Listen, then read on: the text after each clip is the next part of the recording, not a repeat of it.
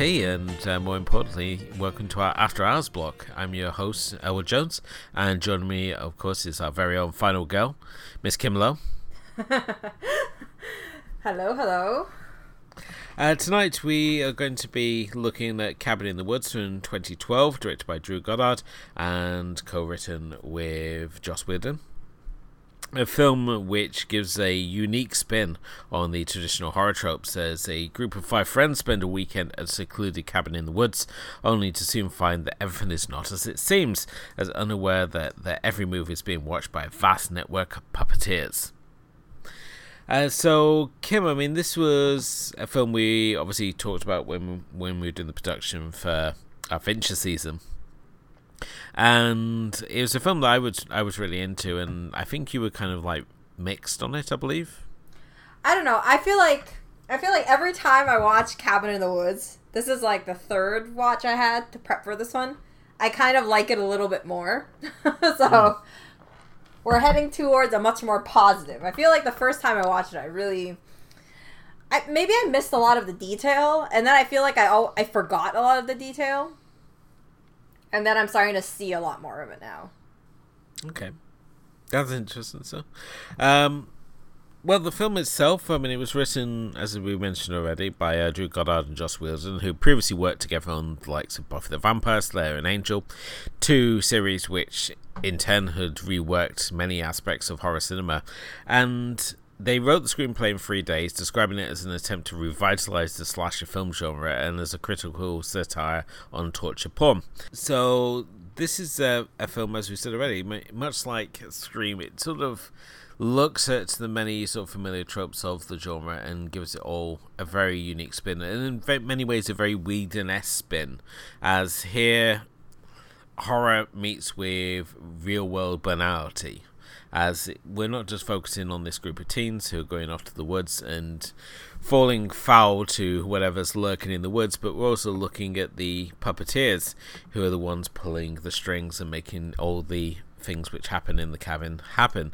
Uh, in particular, we're following two engineers, uh, Stinson and Hadley, who are basically the ones who control a lot of a lot of what's happening in the cabin and we open just very with just them having a very banal sort of conversation. Um, in particular, the a conversation about how Hadley's wife has uh, baby-proofed their house and the fact he can no longer get into his fridge anymore.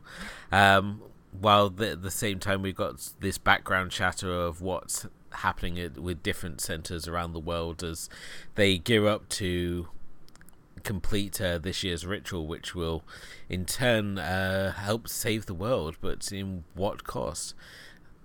So, the actual sort of setup for this one, Kim. I mean, how do you find this sort of setup? I mean, obviously it's it's a twofold story. I mean, obviously we've got the teens in the woods, which is our sort of traditional horror story, and then we've got the behind the scenes story, which for myself is kind of the more interesting story at play here. I always find that the stuff happening with the laboratory and these uh, engineers to be a lot more interesting than what's actually happening in the woods. Well, I wouldn't say that. Like, I would say that the definitely that's the twist that is that makes Cabin in the Woods stand out from your traditional horror movie.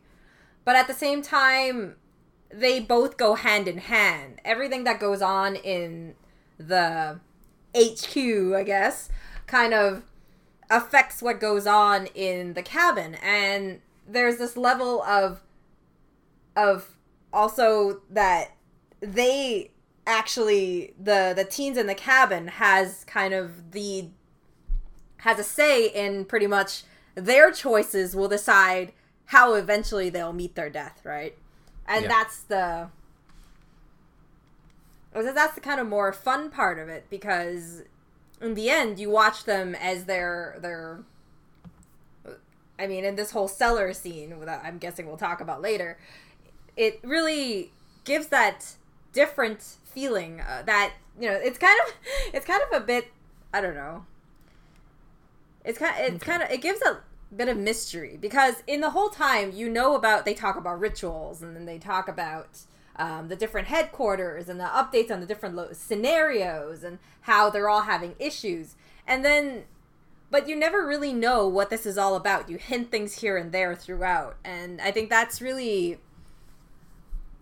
I think this is really what really stands out in Cabin in the Woods. It's not really maybe the acting or the pieces, but it's more how the whole story is written and just the creativity behind the story that they're using. And with that, folding in all of these, um, I guess, more familiar scenes. I think one of the most familiar scene would probably be when they when the teens get to the cabin and you see that the camera kind it feels a lot like you're watching Evil Dead. Yeah. The whole cabin in the woods and then the camera goes down onto the ground taking like that ground angle just like in Evil Dead.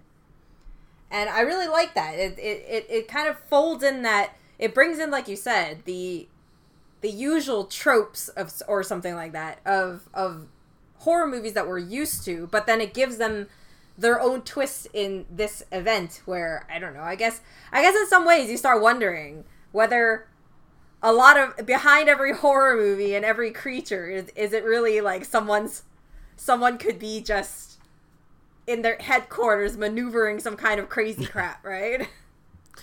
Exactly. I mean, this is the this is the great thing about about the film. I mean, anyone we've seen numerous times, you know, teens going to the woods and bad things happening. I mean, you mentioned already. I mean, it uses that same sort. Of, there's the familiarity of the cabin when we see it that you, as you mentioned already. I mean, we instantly think of like Evil Dead, and we start thinking of like Friday the Thirteenth. Like, just these these surroundings are so familiar to us. Um, you know, teens deta- taken away from society. They're free of the uh, the strains of everyday life, so they they go all crazy and can drink beer and engage in premarital knucklings and whatnot. And what we see here is that the fact that when we're like watching these films and we question like why are you making these stupid decisions and with cabin in the woods it's essentially like you make stupid decisions because the puppeteers want you to make stupid decisions like were they and it's these sort of little tricks that they put in. It's sort of like, oh, we're going to pump pheromones in to the cabin so that they become really horny, or we're going to pump this gas in so they just make really stupid decisions. Um, and then you mentioned already that whole basement sequence where they essentially choose their own fate. And we and that seems to so pepper with so many great little layers. The fact that you look at all the different little different trinkets that are in the, the basement and how each of them are all linked to the the potential monsters that can be unleashed on the cabin. Yeah, and, and I think that that's really important because when you go to the cellar, you, you look at all these trinkets and you might not think about it. Say in your first watch, you might not think about it right away, and you'll brush a lot of it away as you're looking at it. But when you go back to obviously in in a later, much later scene near kind of like the big finale, when they when you know the the teens meet this headquarter area and then they end up just realizing what they're a part of you start seeing these different monsters show up and these different creatures that are in their own i guess glass cases or something yeah and it's this incredible moment where you you kind of think back to the different objects that each of them picked up and if they were one step faster than than what they what they eventually ended up choosing to do, what what other way would they have met their death, right? It suddenly just opens up like this whole this whole like uh smorgasbord of a gruesomeness that could have potentially before these characters. And it's kind of funny when you're watching the sequence you kind of like willing them to go towards different options.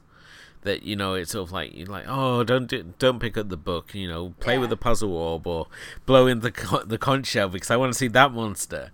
Uh, rather than the ones the you know the redneck torture zombie family that we do get. Which are really just sort of like a a sampler of what's to to come. And I kind of like appreciate the fact that while the film could have just like teased out and just shown us the glass case se- sequence when we get into the into the underground of of the organization and just sort of like left it at that that we don't just get that we get a full payoff and we get to we essentially get everything. We get to see all the toys that are in the toy box, at least in this wonderfully bloody finale.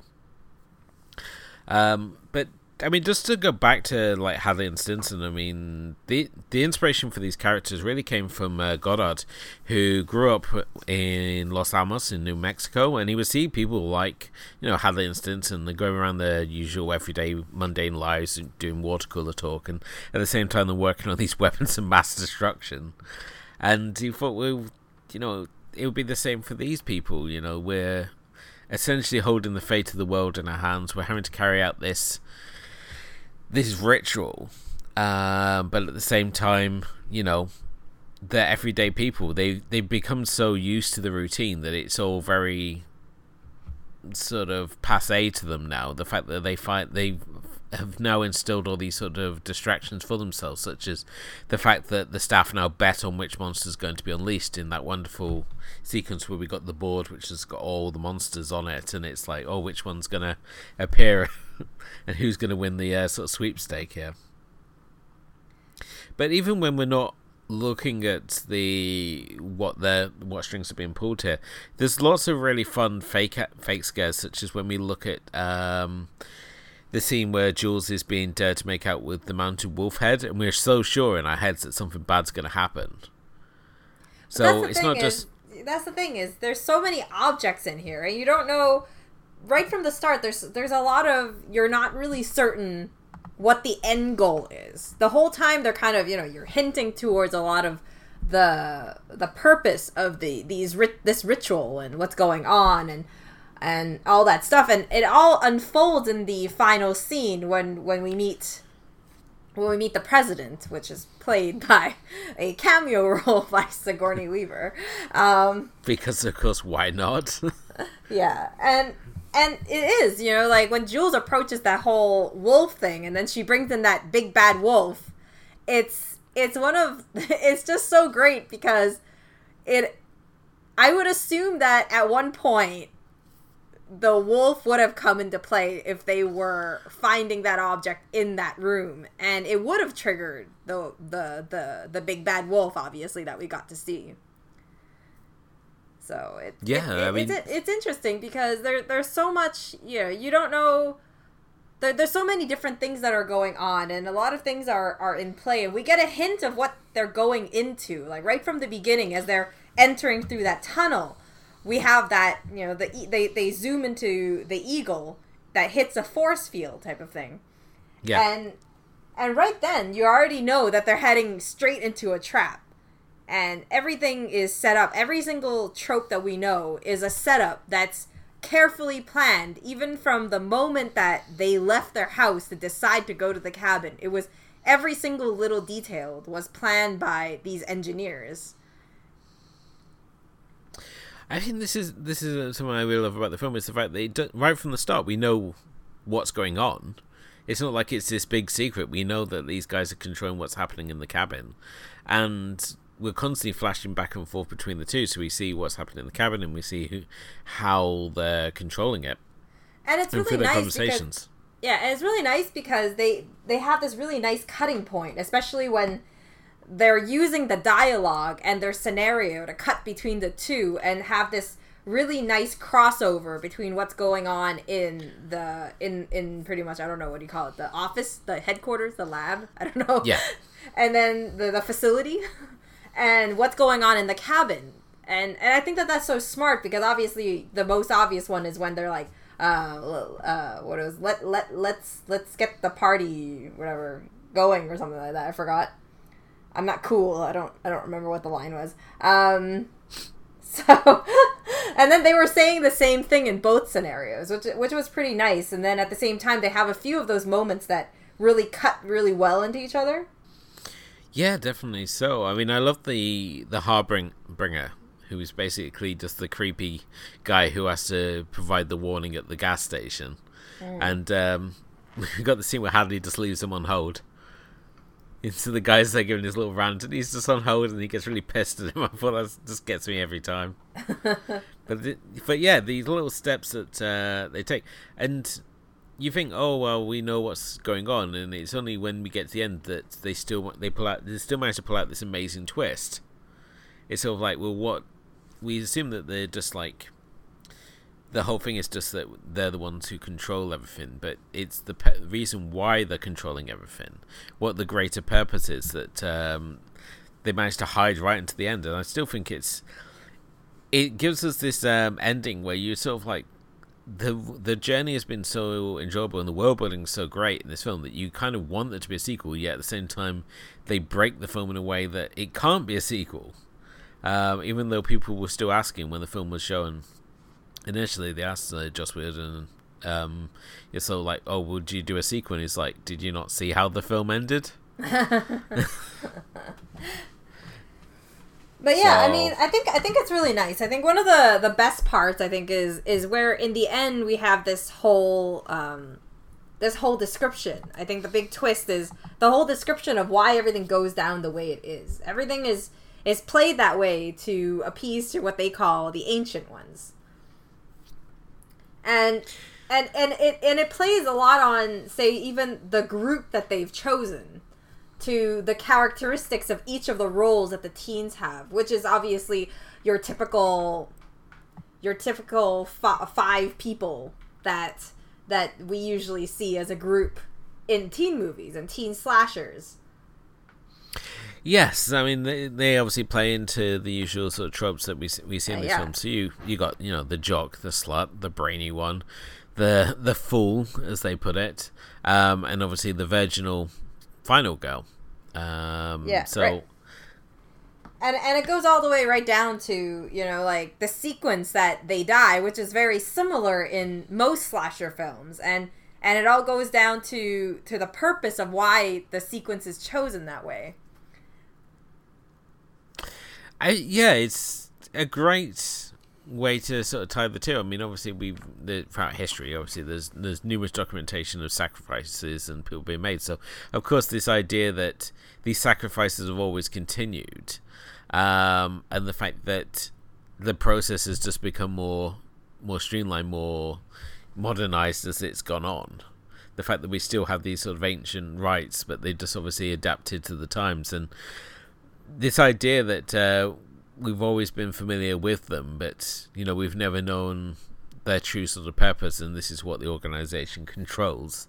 Um, I also love the fact as well the fact that we obviously follow the American wing of the organization, but we see through the monitors there's there's four other organizations around the world, including Japan, who whose um, sort of tropes fall into more traditional sort of Asian horror sort of tropes. So we have like the scary long-haired ghost girl and um, weird weird rituals that uh, that end up turning their ghost into a frog. Mm-hmm. Um, which just made me me laugh as well. I just, but the whole idea of the organization, it really feels like an expansion of um, the initiative, which we saw in Buffy season four, who were like a government group who were like um, tackling the threat of monsters and vampires and things uh, within within the real world. And when we look at the organization in this film, it feels very much like an expansion of that. But here, they're all about you know control, doing controlled releases of the monsters rather than just capturing monsters. Even though we do obviously see, like on the board, there's like groups for you know wranglers and security and zoologists. So it goes a lot deeper than just people pulling levers and unleashing things in the world. There's like whole departments dedicated to you know control and capture and maintaining this the infrastructure of uh, of this group which I, it's these smaller details that I think other directors may not have bothered to include and I think this is just very Whedon-esque when we look at the worlds he's created, you know, things like Dollhouse and Angel and Buffy, yeah. that they have these sort of small details. These are all very sort of elements we've come to expect from, you know, the worlds that Whedon creates. Um, the fact they're so sort of grounded in the everyday, yet at the same time have this fantastical edge to them. I was just thinking that I was just thinking how different of a movie this is that we we did in our season one after hours of uh, a jo- Joss Whedon written film in our in your eyes compared to this one. well, again, in your eyes, I mean that's that was like, oh, how do we do a romance with the the they don't see each other; they just see what the other person sees. Yeah, so I mean, like Whedon is is very is, is really really talented. I mean, he he definitely has an eye for creating these these really great stories, and I and I really love the fact. I mean, obviously with In Your Eyes is the exception, but a lot of the movies that are similar to his, he brings in a very similar cast, and I mean, in this one, obviously we have familiar faces like um, uh, Fran Franz Kranz as uh, Marty, and then who who plays pretty much the fool, I guess. mm. And then you have the the scientist kind of role, or I think she's the chem lab or something. I don't know. Uh, and, and, Amy yeah. Acker is in this, and I really love Amy Acker, especially when she was in Dollhouse, and both of them were in Dollhouse, I believe. So it was yeah, and and um, I mean, I, I really love those roles a lot, and and seeing them here is I think when I when I first watched this movie, it was it was really the the cast that kind of had a nice. I guess I kind of like the cast. I mean, I remembered a few of the characters. Um, I mean, the guy who plays Holden was in was in Grey's Anatomy. Uh, I think starting out Grey's Anatomy or something, and that was pretty good. And then obviously you have Chris Hemsworth uh, before his. I think it's it's right before his Avengers fame. uh, yeah, basically, I mean, this film it was they they made it and they basically shelved it. And it was only when obviously Thor came out and was making megabucks, it was all like, oh, what other hell's Hemsworth movies we got lying around? So they sort of dusted it off and and wheeled it out. So yeah, which um, you know I think is uh, was a, a smart move, and it's hard to think the fact that they just you know they had this film just sitting around they thought that it would not have a market because it's such a fiercely original take on the horror film. And it it's like when you saw scream for the first time and it sort of like felt like this breath of fresh air. Because the problem with horror is it often gets caught up in in whatever's popular and it just runs it into the ground. So when you have someone give like a fresh take on on on the horror genre it's uh, always kind of exciting. And i think not since Screaming I've been so excited like watching a horror movie and just like seeing familiar tropes just like being reworked in such a clever way. I think that that's the thing, like to to bring in these to to replay these things and make it feel like everything happens for a reason. It's it's not because you know these are tropes to us because we're so desensitized by horror or if you watched all these Hollywood movies, they really play on these things all the time. But this takes a different angle into it. Everything, every little detail that you see is set up on purpose. And it, it makes you rethink that the the horror genre and the horror world and just the genre of, of slashers and and I think that that's really you know I, I think that a lot of it goes down to to obviously the director has a good eye but at the same time it's the he also you know we Whedon I think brings a lot into this picture. Yeah, I mean certainly. I, I think you can obviously tell that obviously with, with um, Goddard and Whedon they'd obviously worked together yeah. numerous times before, and so they obviously have that working relationship. And it's hard not to see this as a Whedon picture because there's so many of so much of his like his his DNA all over this thing. Yeah. Because it's it feels so familiar. It feels like you're looking at something within like the Buffy or the Angel verse. Um, and uh, again, it's the fact that both of them worked on both Buffy and Angel. Is it only sort of keeps it further ingrained within that that universe, and it's when you look as well as the the cast that we brought in. I mean, you obviously mentioned already uh, Bradley Whitford and and Chris Hemsworth. You also got Richard Jenkins, who's yeah. like uh, same as he's like J.K. Simmons. Whenever he, I see him on screen, I just know it's always going to be good. Yeah, I mean Richard Jenkins is is really really great, and I mean he's he's he's also one of those actors where he's in so many things in these like supporting roles that really adds a lot to the movie because he's such a he's such a great character. Like he really knows how to, he really can handle all kinds of roles. Oh yeah, he's I think with, with when it comes to Richard Jenkins, I think the more laid back you can have him be, the better he is.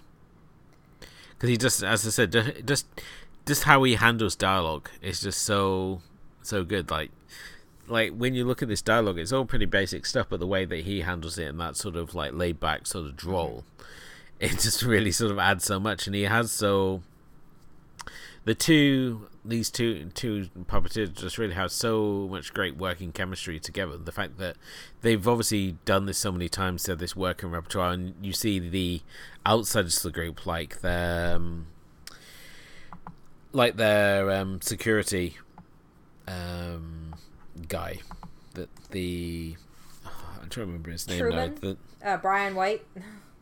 yeah, who's basically you know he's so by the book and he just like completely it's like he's almost like appalled at just how laid back that they are even though he knows that uh, that they're perfectly capable of getting getting this job done but they're just like too laid back for him he's too like wound tight he's like oh we're gonna do everything by the book and everything so but with these two they're just all like they're joking and and and aggravating other staff members and and even as I said, they even hold the monster pole, which when you, it's great when you look at that board and you compare it to the final scenes of the film, and you're sort of like crossing off. It's sort of like, oh, there's the giant, there's the giant snake. It's like there's Fornicus, the Lord of Pain, the Doll people. Um, the only person you don't actually see in the meltdown is Kevin, who's on the uh, board, and apparently he's a normal-looking guy who does very, very bad things, according to Goddard. So. It's uh, apparently they had it all set to uh to shoot it shoot his bits but it just never happened so. But um yeah apparently there's over 100 there's around 137 monsters in the film. Not that I've like sat there and counted them or anything but I'm sure someone would. I'm sure someone, if they haven't yet, someone will. Yeah. Um, and uh, yeah, obviously, just to bring back obviously the Evil Dead there, you've obviously got the Deadites in there. You've also got the Angry Molesting Tree makes an appearance. Um, Left 4 Dead 2 was actually going to do a tie-in with the film and do like uh, levels in the game, which would uh, mirror the end sequence we see here. But um, due to MGM going bankrupt, it never happened. But Valve, who made the game, still let them use um, characters from the game in the in the final sequence. So that was really nice of them. When it comes to obviously just you know the kids themselves, I mean, we obviously talked a lot about the organization, but the kids themselves as a group, do you find them a little disposable, or did you actually like them? Because I mean, they do initially make an effort to try and make them, um, you know, likable to be around. Even though I don't understand why uh, Kristen Connolly is hanging around in her underwear. well, she's at home, so I know she's hanging around at home, but she's got people coming around, and she's still like just hanging around in like a vest top and her underwear. And I know there's people listening to this going, "Shut up, Elwood." there's nothing wrong with that scene. It's just I'm sitting there watching it like this this scene and going, "Why is she hanging around with like in front of her window as well?" So she's in just uh in just her underwear, and it's all like, um, I was like, that made no sense, and it's all like. No, she it, it, it's like she was getting changed, and then she got she got sidetracked. But she has like her friends come in and it's sort of like, oh yeah, don't worry, it's just Dana in her underwear. so, and everyone's really blasé about this, um, which just made no sense. It's sort of like, like when, when Marty turns up with his his epically huge bong. It's like, oh yeah, which that's which that's fun. which comes into play later on in the best way, I think.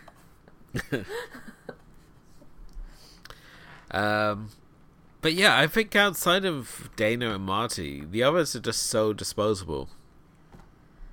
Like I didn't give it, I didn't care about Holden. Um, I think Chris Chris Hemsworth's care I kind of bought more into, just because him and uh, Anna Hutchison's Jules have got more of a sort of presence there. But you know, um, Holden, you, I mean, I don't he's not think I he's really not cared. meant the in any horror movie the scholar role isn't supposed to be meant to be you know like very it's not it's not meant to be a standout role i don't think I love as well the fact that when they start falling into their roles, because obviously because the drugs being put in there, so you know, with uh, Jules, she's supposed to be the the bimbo or the slut, and that. So the fact that they've been putting chemicals into her hair dye to make her dumber, which I think was just really funny. But when you look at Holden, and he's being turned into the scholar, that he actually dons glasses. Yeah. Um, where Kurt just becomes like more of a jock and just more of a aggro personality, which is a fun contrast. At least they bother to show him as having like intelligence at the start when he's like recommending books to Dana um, about uh, Soviet economics. So, which I'm sure is going to be a real riveting read.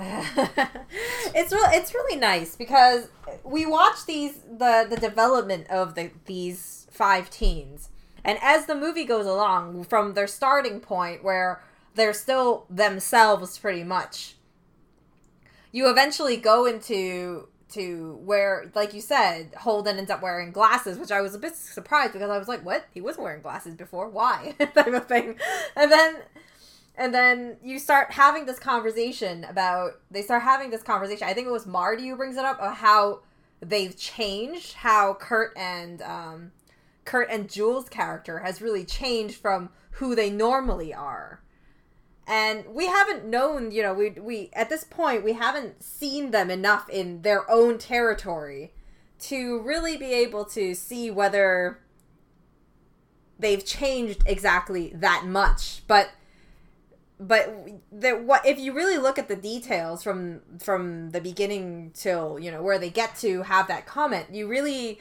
start seeing the differences of you know right when in like when they're having that road trip coming in and then and then when you you're in that scene where Kurt turns into this more as he calls it more of an alpha male role which he usually isn't and and Jules is acting a lot more I just it's just not herself I guess yeah. But then at the same time, you start thinking is that the I guess one of the best parts is is when you see when you see Marty who's doubting this entire time, and then all of a sudden there's that whispering voice in the background that comes out, and then he doesn't really hear what they're saying, but somehow it's kind of hypnotized him to to to just like do whatever they say. Yeah, it's I mean, I've still no idea what the deal with the two-way mirror is supposed to be. I think I think the purpose of the mirror was really to. I don't know if it was an eventually come into play. If if say the the they had chosen differently, maybe it would have come into play. But I think in this in this purpose at least, it plays as the escape route for for them to you know to be able to to move between the rooms. I don't know if it's meant to have a lot more a deeper role than that, but I feel like it would have, but I'm just not sure what it would be. Yeah, it just um, it just like why are we we're in this cabin and we've got this this this uh, two way mirror, um, but it just really made no sense as to why it was there. So I just I wonder just, if they were. I would just wonder if it was meant for them to discover that. Okay. Because maybe because you know the, it feels like if they didn't discover it and would would it have changed the ending? I but then I mean in the end who comes out of this is is the fact the the changing factor that we thought Marty had died, right? And then he doesn't. As I said, it's just the one thing. Everything else kind of makes sense in it, and I kind of think it's explained and and uh, and whatnot. But that, just that random ass mirror, the only thing I can see is just so that they could uh, put some mutual pairing in between Dana and Holden. But it isn't right because I guess so. But then because it, it because in the end it was like they had to change the scenario because they changed rooms, which is a little bit like they didn't expect the characters to do that. Well, yeah, I know that when you put that creepy ass tapestry up, of uh, lambs to the slaughter. It's sort of like when you think nobody's going to take that down. so, uh, but that's a, I think this is something that we we don't obviously don't have cabins in woods over here in the UK. I think I'm guessing you guys in Canada probably do because you know got you more of a rural. Yeah, we got a wilderness going. mentality, a lot of empty space. So I don't know. It's something I always thought would be kind of cool to do. Go to a lake house or something, but um, we don't really have that over here. So at the same time, it's at the same time you watch these movies and you think, oh, that'd be kind of creepy as well. So I think it's really the horror movie thing, right? Like sometimes you think about it and it's like it's like we we always like me and my husband we always talk about if we were to retire at one point when we have enough money, we'd move to like away from like the big city civilization, like not even like suburban. You go into like rural area to live. Yeah. But then you think about all the horror movies you watch about houses in the middle of nowhere, and you're like, even if something happens, there's no help, there's nothing. and then you just kind of feel like, I don't know, maybe I've watched too many horror movies. It's not a good thing. it's affecting my life choices. when you see the obviously the end of this film, it's a very sort of final note that it, it ends on.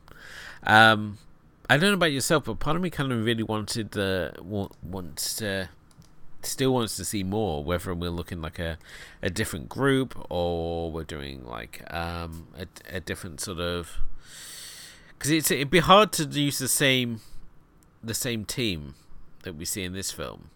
Um, but I kind of want to see what was happen happen how like how things are run like in a different uh, one of the other branches of the organization. Like I want to see how the J- Japan branch or yeah. the German branch run, and but I still sort of hold out on the hope that one day we may we may see that. But at the same time, it's sort of like hard when you look at the foreign branches because it means it's got to be shot in a in a non-English um, language, which obviously provides its own sort of issues, not only in terms of distribution but also in terms of production. So, it um, is there a particular country you would like to see the organization for? Because obviously we see like Madrid and we see uh, Germany and we see, obviously see Japan featured quite heavily here. Was there anyone in particular you thought sort of, well, I would love to have seen more of that?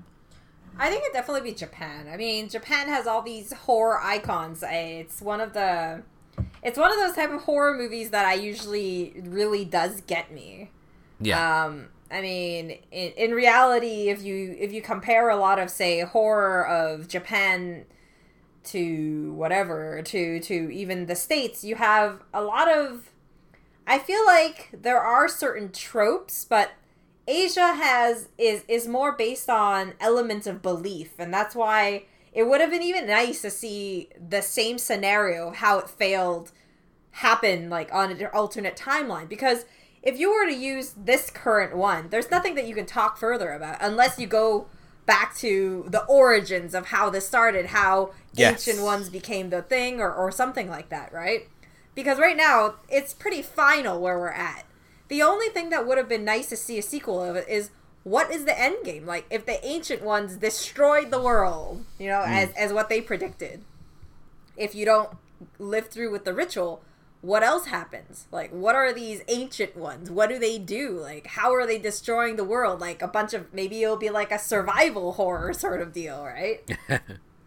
I don't know. There's there's a lot of room to it's not really uh I feel like if you ever want to play on horror movies, it's really that how far of an angle you want to take it. It's never an end all sort of deal.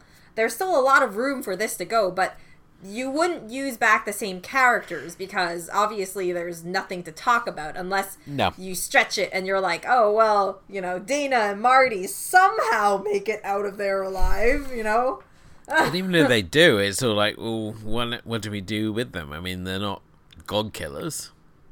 Um, and it's it is a weird sort of sort of end end game to have. Um, kind of reminds me of the end game of the Resident Evil movies, where it's sort of like, oh, the whole plan was to eliminate all life on Earth so we can remold it in our in our own image, and it's sort of like what you've been left with is a pretty cruddy world. By the time it's been like nuked and it's infested with zombies and God knows what else, it's not a particularly great end game that you're running with here, guys.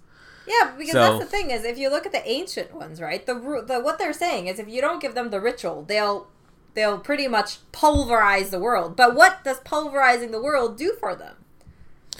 Like, um, I mean, in that sense, would you not think about the fact that maybe it's just really a, a threat so it gets these people to keep creating creating these scenarios that that sacrifice and and you know offer a, offer a blood offerings to to them to keep them quiet. But i mean in the end would there be some other way? In any sort of apocalypse you look at like what we always talk about these apocalypse movies like uh i mean you can look at even like something like the 100 or something like that uh tv series the 100 it's like the end of the world there's a nuclear thing everyone goes into space to live or something.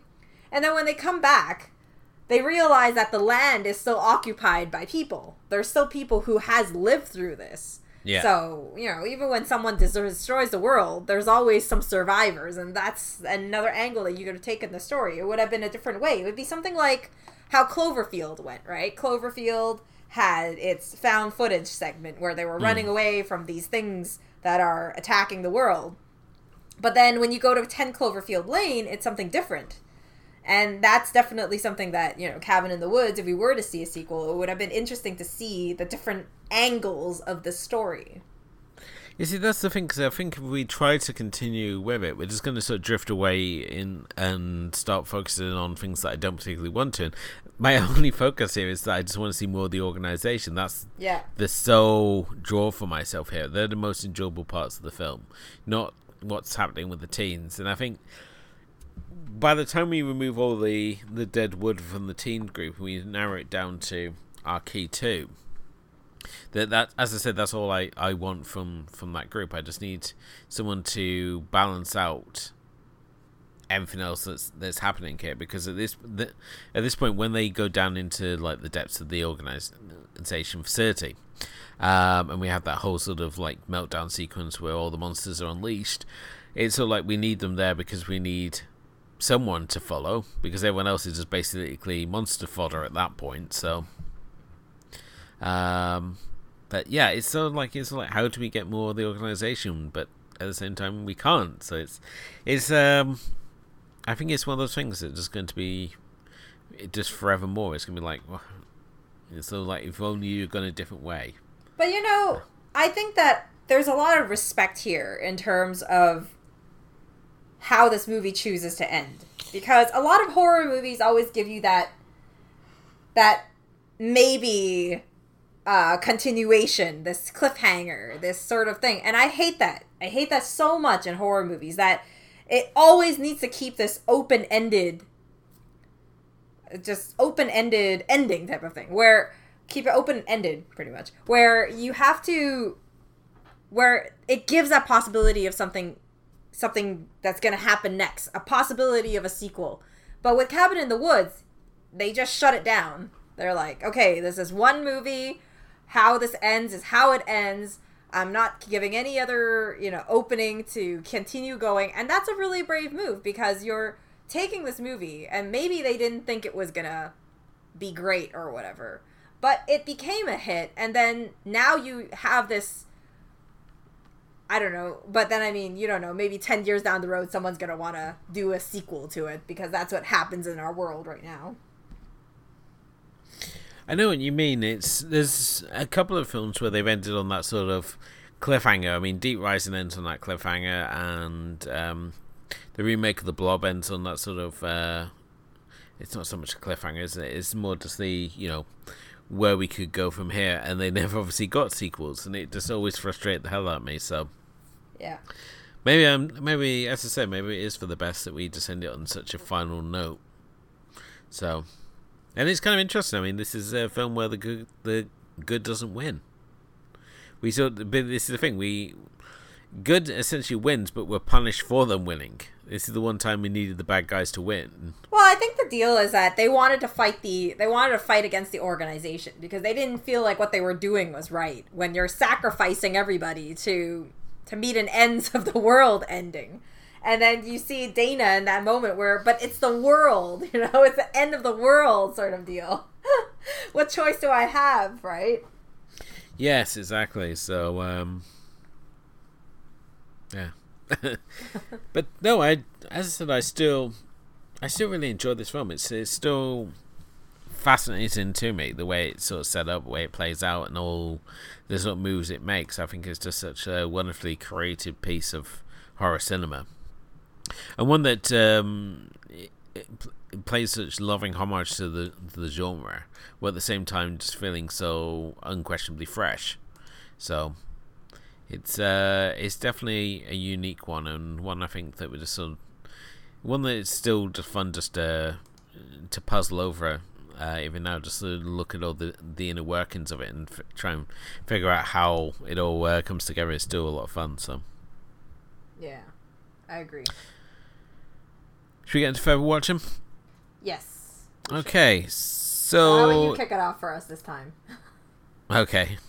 So um, for myself, if uh, you obviously like Cabin in the Woods, I've got a couple of uh, ones that I'm going to, to go with, and I was really sort of looking at the films which revived that sort of interest in horror. So obviously the first one off the straight off the bat would be Scream.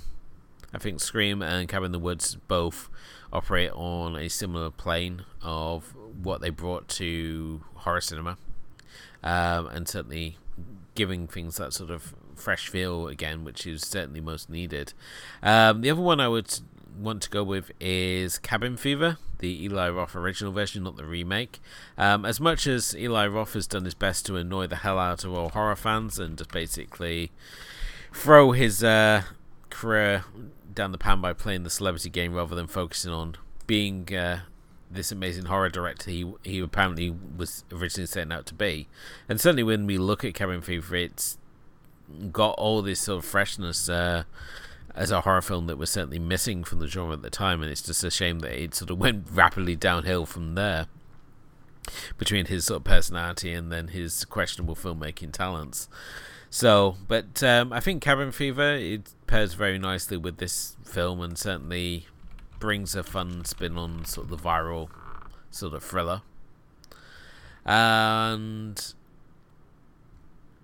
the only other one I can think of, and this is sort of more of a stretch, and that would be to check out Wes Anderson's New Nightmare, which basically is a meta take on uh, the Nightmare on Elm Street movies, as um, the lines between reality and the film world are blended, as uh, it appears, becomes apparent that uh, Freddy Krueger may be getting out of the films and into the real world.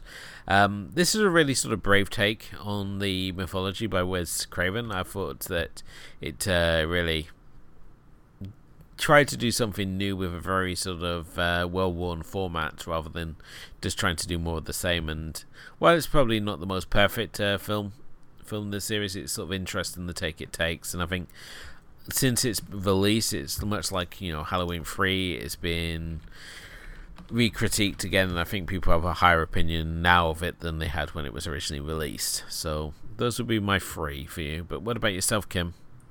Uh, well, obviously, kicking off, I would go right right away. I mean, I mentioned it, and that would be Evil Dead, which plays on the Cabin in the Woods genre. Whether you watch the 1981 or you watch the remake of 2013, um, which is surprisingly good.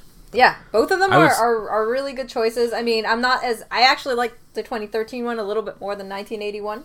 Okay, I The original was a bit slow, uh, but but I mean, uh, I mean, Evil Dead is right on with this. There's a lot of cues that pair up really well, and you can see where the original kind of the original source of of the cabin in the woods really started, and then you can go into something like you can really see. I guess the inspiration and a lot of the comparisons and a lot of parallels between the two movies. Um, I mean, the next one I go I went with was uh, Ready or Not, which is something of a similar thing where the story is really similar in the sense that it's it's a group of people that need to act on a ritual um, to prevent uh, eventually pretty much imminent death. so so it's pretty much you either do this, you have no choice. You have to do it. It's it unless it's or or else um, death will happen. Death will happen either way. it just depends how how it'll happen to and to who.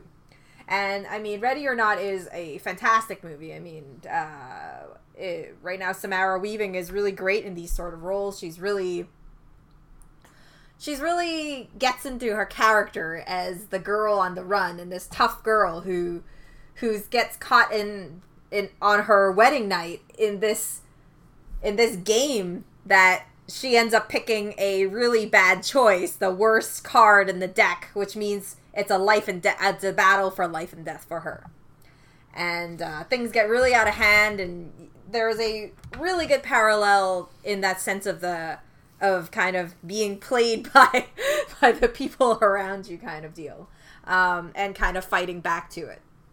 So, I mean, Ready or Not is a really great choice in that sense. Um, I don't really have another one, um, but I was sitting around and thinking that if you were talking about people being brought into a kind of organized life and death sort of situation, um, The Maze Runner is a really good one. Maze Runner yeah. is a dystopian story, and uh, it's set in the same thing where these boys end up mysteriously in in this area and then they're surrounded by a maze that they need to escape in order to escape this you know, to, to, to, to escape this area where and this deadly maze that can kill them uh, so yeah those are my those are my choices it's also a real similar setup as well. This idea that you've got people in a situation, you've got puppet masters pulling the strings and controlling what happens within the maze. I think that's a really good good one to uh, pair it up with. I've yet to really watch the other two in the, in the series, but I really I enjoyed the first one certainly. Well, the books are pretty good, but I mean, uh, I've read I've read pretty much all the books, um, but I haven't fit I haven't watched the second or third movie though. Um, I've only watched the first one, which was a surprisingly good adaptation. So I was really I don't know what I don't know what's taking me so long to catch up to the sequels. So that obviously brings us to the end of another edition of uh, After Hours portion of Movies and Tea. Well, thank you everyone for listening. As always, um, you can obviously check out our full archive of episodes or our previous seasons to date over at Movies and Tea Podcast.wordpress.com. You can follow us on Facebook and Twitter. and We're also on Instagram as well. And why not uh, hit the like and subscribe button uh, wherever you happen to listen to us, and maybe leave us a review, as it all helps raise the profile of the show. Um, but until next time, thank you as always to my co-host Kim, and thank you to you for listening. And uh, we'll be back again soon with another edition of Movies and Tea After Hours. Until then, good night.